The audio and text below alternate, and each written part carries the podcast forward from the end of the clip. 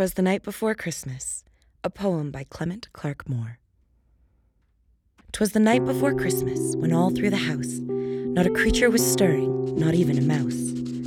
The stockings were hung by the chimney with care, in hopes that St. Nicholas soon would be there. The children were nestled all snug in their beds, while visions of sugar plums danced in their heads. And Mamma in her kerchief and I in my cap had just settled down for a long winter's nap. When out on the lawn there arose such a clatter, I sprang from the bed to see what was the matter. Away to the window I flew like a flash, tore open the shutters and threw up the sash. The moon on the breast of the new fallen snow gave the luster of midday to objects below. When what to my wondering eyes should appear but a miniature sleigh and eight tiny reindeer, with a little old driver so lively and quick, I knew in a moment it must be Saint Nick. More rapid than eagles, his coursers they came, and he whistled and shouted and called them by name.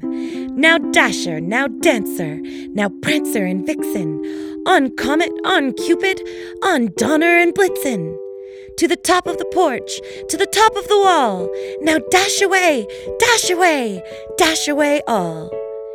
As dry leaves that before the wild hurricane fly, when they meet with an obstacle, mount to the sky.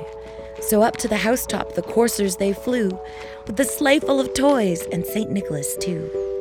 And then, in a twinkling, I heard on the roof the prancing and pawing of each little hoof. As I drew in my hand and was turning around, down the chimney St. Nicholas came with a bound. He was dressed all in fur from his head to his foot, and his clothes were all tarnished with ashes and soot. A bundle of toys he had flung on his back, and he looked like a peddler just opening his pack. His eyes, how they twinkled! His dimples, how merry! His cheeks were like roses, his nose like a cherry. His droll little mouth was drawn up like a bow, and the beard of his chin was as white as the snow. The stump of a pipe he held tight in his teeth, and the smoke it encircled his head like a wreath. He had a broad face and a little round belly that shook when he laughed like a bowl full of jelly. He was chubby and plump, a right jolly old elf, and I laughed when I saw him in spite of myself. A wink of his eye and a twist of his head soon gave me to know I had nothing to dread. He spoke not a word, but went straight to his work, and filled all the stockings, then turned with a jerk, and laying his finger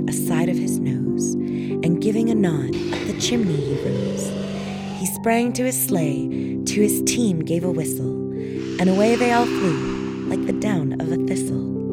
But I heard him exclaim, as he drove out of sight, Merry Christmas to all, and to all a good night.